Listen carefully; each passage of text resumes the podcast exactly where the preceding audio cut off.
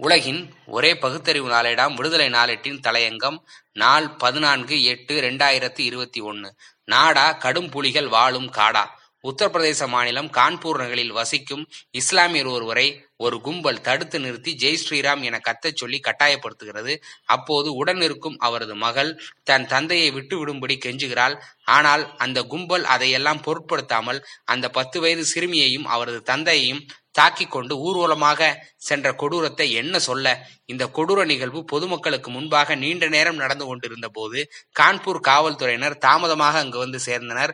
கும்பலிடமிருந்து அந்த நபரை அவரது மகளோடு மீட்டு அழைத்து செல்லும் போது கூட பின்னாலேயே வந்த பஜ்ரங் தள அமைப்பைச் சேர்ந்த ஆசாமி செங்கல்லால் அந்த இஸ்லாமியரின் தலையில் தாக்கினார். அப்போதும் காவல்துறை வேடிக்கை பார்த்து கொண்டிருந்தது. காவல்துறையே காவித்துறையாக மாற்றப்பட்ட பிறகு என்னதான் நடக்காது. காவல் நிலையம் சென்ற அவர் தன்னை தாக்கிய பஜ்ரங் தள அமைப்பினர் மீது புகார் மனு கொடுத்தார். அதன் பேரில் ஏதோ பேரளவுக்கு வழக்கு பதிவு செய்துள்ளனர். இந்த நிலையில் இஸ்லாமியர் வாழும் பகுதியில் பஜ்ரங் தள அமைப்பினர் கூட்டம் நடந்ததாகவும் அந்த கூட்டத்தை சேர்ந்தவர்கள் அப்பகுதியில் உள்ள அனைவரையும் ஜெய் ஸ்ரீராம் என்று கத்த வலியுறுத்தினர். ஆனால் இந்த இஸ்லாமியரும் அவரது மகளும் அப்பக்கமாக செல்லும் போது அவர்கள் ஒன்றுமே சொல்லாமல் சென்று விட்டனர் இதனால் ஆத்திரமடைந்த அந்த கும்பல் அவரையும் அவரது பத்து வயது மகளையும் அடித்து ஊர்வலமாக இழுத்துச் சென்றுள்ளனர்.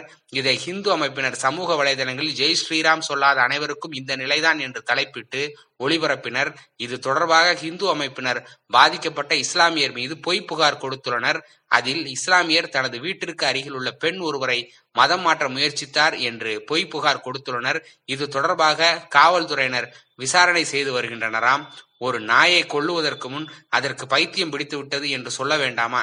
நேரடி ஒளிபரப்பில் அவரை தாக்கியவர்கள் முகம் தெளிவாக தெரிந்த போதும் காவல்துறை யார் மீதும் வழக்கு பதிவு செய்யாமல் இந்த விவகாரம் குறித்து விசாரித்து வருவதாக மெத்தனமாக கூறியுள்ளது. இப்படி காவல்துறையும் குற்றவாளிக்கு சாதகமாக நடந்து கொண்டிருப்பது தெரிய வருகிறது என்று நிகழ்வை நேரில் கண்டவர்கள் கூறினர். மாடுகளை ஏற்றிச் செல்லும் வாகனங்களை மறிப்பது அவர்களை வாகனத்தின் சக்கரத்தில் கட்டி வைத்து இழுத்துச் செல்லுவது குளிர்சாதன பெட்டியில் இருப்பது பசுமாட்டுக்கறி என்று சொல்லி உண்மையில் அது ஆட்டுக்கறி.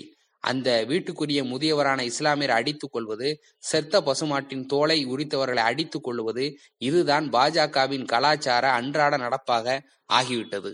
இது நாடா கடும் புலி வாழும் காடா என்று நினைக்க தோன்றுகிறது. பிரதமர் மன் கி பாத் பேசுவதில் மட்டும் குறைச்சல் இல்லை. மக்களுக்கு தேவையான பொருளாதார வளர்ச்சி வேலைவாய்ப்பு இவற்றில் சாதிக்க வக்கற்ற பாஜக அரசு பச்சை பாசிச மதவாதத்தை கொம்பு சீவிக்கொண்டு ஆட்சியை நடத்தலாம் தக்க வைத்துக் கொள்ளலாம் என்பது தலைகுனியத்தக்க காட்டுமிராண்டித்தனம். நன்றி வணக்கம்.